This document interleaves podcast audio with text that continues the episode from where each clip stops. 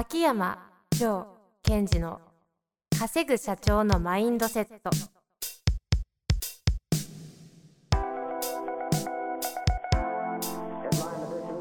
なぜ一流の経営者たちはぶつかる壁を次々と越えられるのか。そこに隠されたマインドの正体。ポッドキャスト「稼ぐ社長のマインドセット」は上場企業から中小企業まで。エグゼクティブコーチングトレーナーとして人材開発を行ってきた秋山城賢治が経営や人生で役立つマインドの本質について分かりやすく解説しますこんにちは、遠藤和樹です。秋山城賢治の稼ぐ社長のマインドセット。秋山先生、よろしくお願いいたします。はい、よろしくお願いします。メトロノーム、うん。そして、ハマってると。そして、それなんて言うんですか？これね、エナジーチャームっていう楽器なんですけどね。ああ、元々は楽器なんだ。うんえー、なんか何なんですか？イインディアンとか？そういうやつですか？あ、そっち系っぽいですよね。よく知らないんですね。名前それっぽいのに。はい。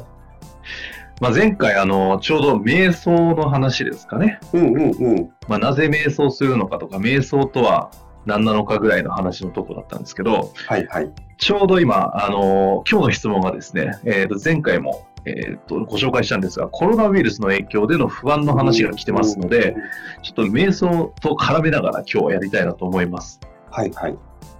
瞑想のアウトカムとか、そのあたり少しだけ全あの復習させていただけないですかね。そうですね。FMS のアートカム、あの、実は私の中で3つあるんですが、その中の1つとしては、やっぱり、えっ、と、その、起きた状況をそのまま受け止めるトレーニングができますよ。それも感覚的に、体感覚的に。そのトレーニングをしておくことによって、何か突発的なことが起きたときに、あの、反応チックにならないような自分っていうのが作ることができるんですよ。うん、うんっ。ていう話を前回しました。はい。はい。そこまで聞くと、あの、アウトカム2つ3つ気になるんですけど、それは、のおいおい教えてもらえるんですか？えっと、いや、アカデミアで言おうかななんて思ったら、どうしそうよいううこと。わかりました。じゃあ今日はちょっと諦めますが、まあまあ、それも絡めながらね。絡めながら。はい。というわけで今日のご質問、早速入りたいと思います。はい。えーコロナウイルスの影響で在宅勤務やリモートワークの動きが盛んな中、私の会社では一切そのような動きが見られず、正直毎日通勤や働くことが不安で仕方ありません。うんうん。ただ、弊社は中小企業ですので、GMO やその他の IT 企業のようにドラスティックな意思決定を経営者ができないのも仕方がないかなと思っています。しかし、この不安はどのように解消すればよいのでしょうか？そもそも同じような状況下において、秋山先生なら不安を解消することができるものなのでしょうか？よろしくお願いいたします。はい。確かにえー得意分野です。できるってこと？そういうことじゃなくて。いやいやいやいや、得意分野。えっと、これポイントいくつかありまして、まずですね、その、うんまあ、今この配信の時どれぐらいこう人生化してるかっていうこともありますが、あの、まあ、あの、あの、今後ね、こういうことって起きるんですよ。こういうことっていうのは、えっと、私たちが思いがけないことっていうのが起きます。そういう時代に入ったので。で、その思いがけない出来事っていうのは、えっと、すごいいいことも含まれてると思ってください。とにかく、はいすごいいいことか、すごい自分にとって良くないことかわからないけども、思いがけないことがボンボンボンボン起きていく、そういうその人類のタームに今入ってますよっていうのは私もよく言うじゃないですか。パラダイムシフトも含めて。はい。で、その時に、まず、とにかくこの言葉を思い出してほしいんですよ。私のリスナーの方には。何かというと、危ないと怖いは違う。危ないと怖いは違う。情語力からね。で、やったことあえりますよね。ーそうですね。はい。とても重要で、ふあの、これ復習すると、えっ、と、怖いというのは、その、イメージ、妄想の世界なので、怖いことには対応しちゃいけないんです。だって、実体がないのに対応しただけでも、対応しても意味はないし、どんどん慌てちゃうだけ。うんうん。でそうじゃなくて、危ないっていうのは現実とかリアルのことなので、そこに対しては対応しましょうというのが根拠になります。なるほどですね。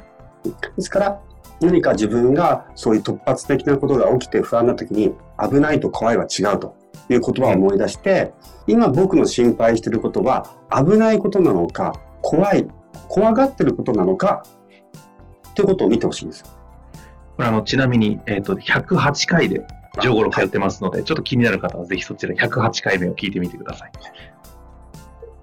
で、その、その上でですよ。で、今回のことにも、は、えっと、やっぱり2つの側面を考えなくてはいけなくて、まずは、えっと、今起きている実情として何が危なくて対応しなくちゃいけないのか。危ない。で、単純に言うと、まあ、テレビでもいろんなところでも報道してますけども、何が危ないかっていうと、そのウイルスというものがあれば、その菌が手から口とか鼻に入るっていうことが危ないことなんです。うんうん。だそれを避けるにはどうしたらいいですかってことですよね。うんうんだから、えっと電車のつり革って怖いですよね。それ怖いですよ。怖いから、別に電車のつり革は触ろうが触る前が、そこは問題がないわけですよ。嫌だなという人は触らなければいい。でも、触っちゃったからた触ったらいいみたいな話じゃないじゃないですか。うん。うんそれが、その口とか目に触れないようにするためには何が重要ですかっていうと、まあ世の中的には手洗いしましょうって話ですよね。うん。うん。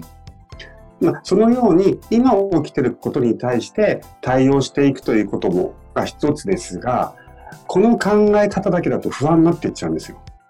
だって、えっと、攻撃された後、なんかいろんな角度から攻撃されてるんですよ。そこに対してずっとディフェンシブなわけですよ。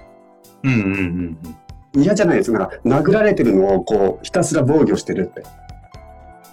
で、それが不安とか悩みにつながっちゃうので、攻めたいんですよ。起きた出来事に対して。うんで起きた出来事に対して攻めの姿勢を取るということはどういうことかというとですよこれを何の機会にするかと置き換えていくんですこのことをきっかけに何の機会にするかと。で今回のことは私の中では明確でまあ世の中的にも言われてますけども今回のことをきっかけに免疫力をアップしていく生活習慣にシフトさせるということなんですよ。うんうん。で免疫力って何か知ってます？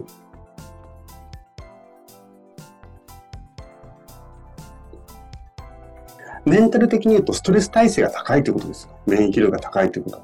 うんうん。ですから、まあ、今回のことをきっかけに攻めの姿勢を取るならば、免疫力を高めるような生活とかに自分をデフォルトさせていくっていうふうに捉えていってほしいんですよ。ほうほうほう。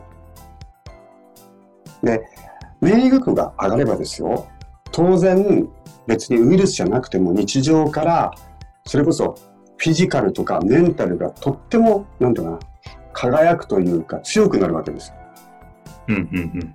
そうすると、免疫力が高いということはフィジカルも強くなっていきますので、プレゼンテーションとか交渉の時に当然覇気とかも上がりやすくなるんですね。うんうんそういった意味も含めて、未来のためにも、今回のコロナのためだけじゃなく、未来のためにも免疫力を高めるようなことを僕は日常で取り入れていこうっていう風な捉え方をぜひしてほしいんですよ。これはあれですか？今回の事象を考えた時の秋山先生のこの環境に対する捉え方の話。そうそうそうそう。うんうんで、他の機会でもいいですよ。例えば、えっ、と、さっきね、あの質問の方もありましたけども、経営者の方とすると、えっ、と、今後このようなことが起きたときに、どのタイミングで、どういう意思決定をどのルートで会社として行うかっていう仕組み作りにしちゃおうとか。ただ、私はまあ、この、えっ、と、質問者の方は、えっ、と、ビジネスパーソンの方なので、そこまではいかないとするならば、やっぱりぜひその免疫力を高めていくということを、これをきっかけにやっていってほしいですね。うんうんうんで、えーちょっと、まあ、瞑想とは少しずれちゃいますけども、例えば、まあ、私がよくやってるのは、ずっと昔からやってますが、えー朝起きたら白湯飲むとか。いいきなり個別具体的ですね。そうそうそう。さ左右飲む。白湯、あったかいお湯。うん、いいうん、わかりますが。左右飲む。どういうことですか？体を温めて免疫力を上げるってことですか？そうそうそうそう。めっちゃ気持ちよくなりますよ。へえ。意識して白湯飲んだことないですね。へえ。朝起きたら、はい。一番最初することこれです。白湯飲む。うん。キンキンの水飲んでます。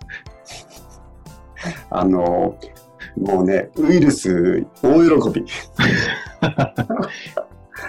あの、やっぱり冷たいところだと活発になるので、もうなんか、朝冷たい水カモーンと思ってるでしょうね。人間も同じですね。まあ、と例えば私の場合なんですけどね。はいあと。は日常で本当に呼吸に意識を向けるとかね。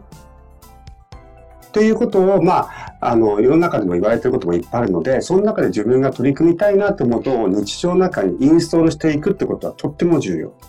ほうあの、この方不安ですとうんいうふうにありましたけど、まあ、その前前回とかの振り返りで言うと、瞑想によってニュートラルになって、そのまま受け取れる。だから意思決定がこういい状態でできるとかいう話があったじゃないですか。そうそう。でこれこと、これに関してはどのように？うんでその瞑想の話もこの後ぜひしたいんだけどその前に、えっと、その不安を解消するために今回の出来事に対してオフェンシブその攻めの姿勢で自分の何かを整えるというふうな取り組みをしてくださいねっていうのはまず一つうんうんうんうん。攻めの姿勢を見せると。でもう一つはやっぱりあの瞑想はここにも非常に機能してくるんですね。というのは、うんえっと前回もちょっとお話ししましたけどもその体の免疫力を高めていくっていう時にどういうことをやればいいかというと、えっと、瞑想イコール一つのことに集中しますよね。そうすると他のところっていうのが暇になるんですよ。その人間の脳っていうか感覚的に。うんうん。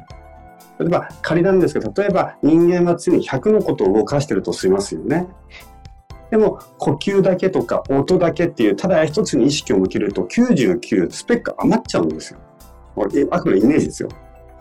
じゃあ余ると人間の体って何をしようとするかというと体を一番いい状態に戻せっていうふうなことを行ってしまうんですよ。だから、例えば、えー、と前回も言います私がね、40分間そのメトロノームに合わせて歩いている。そこの一点集中すると、他のところって暇になってくるので、え体の他のところをチューニングしようとか、自律神経整えようというふうに動いていっちゃうんですね。うんで、そういうことをすることによって免疫力が高まるっていう意味で、その今回のそのコロナということに対しても、自分はオフェンシオフェンシブ、つまり、えっと、守りじゃなくて、そういうことを自分が能動的に行ってるよっていうのはすごい、えっと、強くなるんですよ。あとは前回同様、そのもう一つの、えっと、瞑想の効果である、起きている出来事をそのまま受け入れる。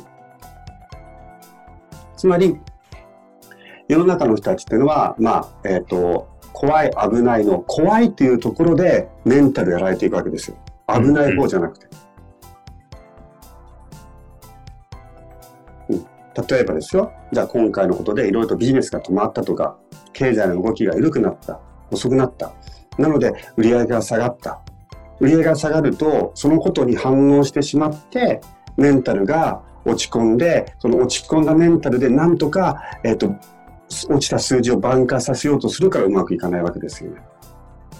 でそういうことをしないようにするためにも、その瞑想をすると、自律神経も整いますが、もう一つは、あ、今世の中ではこういうことが起きてるんだ。あ、みんなはこういうふうに不安がってるんだ。みたいに、えっ、と、起きている出来事と自分とのメンタル的な距離を取れるんですね。うんうん。でこれも前回お伝えしたように私もずっと続けていくと本当に昔に比べて起きてることに対して一旦距離を置いてから対応できるようになったって実感がすごいするんですよ。うん。これでも、あれですよね、聞いてても、うん、なんかやってみないと、なんか納得性が体感できないですね。いやその通りその通り。しかも、オフェンシブに行けって言われてるのに、瞑想ってめっちゃ何もしてないじゃんみたいな、この、なんていうんですか、この、この違和感。いやいやすいいとこついてきました。その、じゃあ私たち人間が、人間が人類が、オフェンシブってどういう感覚かっていうと、体を動かして、なんか、するってのをオフェンスだと思ってるわけじゃないですか。活動的に、動的にってイメージありますよね。ただですよ、中をオフェンシブにするってどういうことかということですよ。自分のメンタルとか内側オフェンシブとか強くするってどういうことか。それは手とか足とかをこうやって一生懸命そのフィットネスすることではないわけです。だからその内観私のインナーダイイングもそうですけども確かに筋肉は動かしてないけども内側のことではいろんなことをチャレンジングなことをしてるわけですよ。呼吸だけに意識を向けるとか音だけに意識を向けるとか。うんうんだから私にとってそのマインドフルネスと瞑想というのは非常にある種のめっちゃ強力なトレーニング法なんですよ。はあ、トレーニングなんですね、あれは。そうそうそうそう。あのスクワットやってると一緒。へえ、内側の。うん。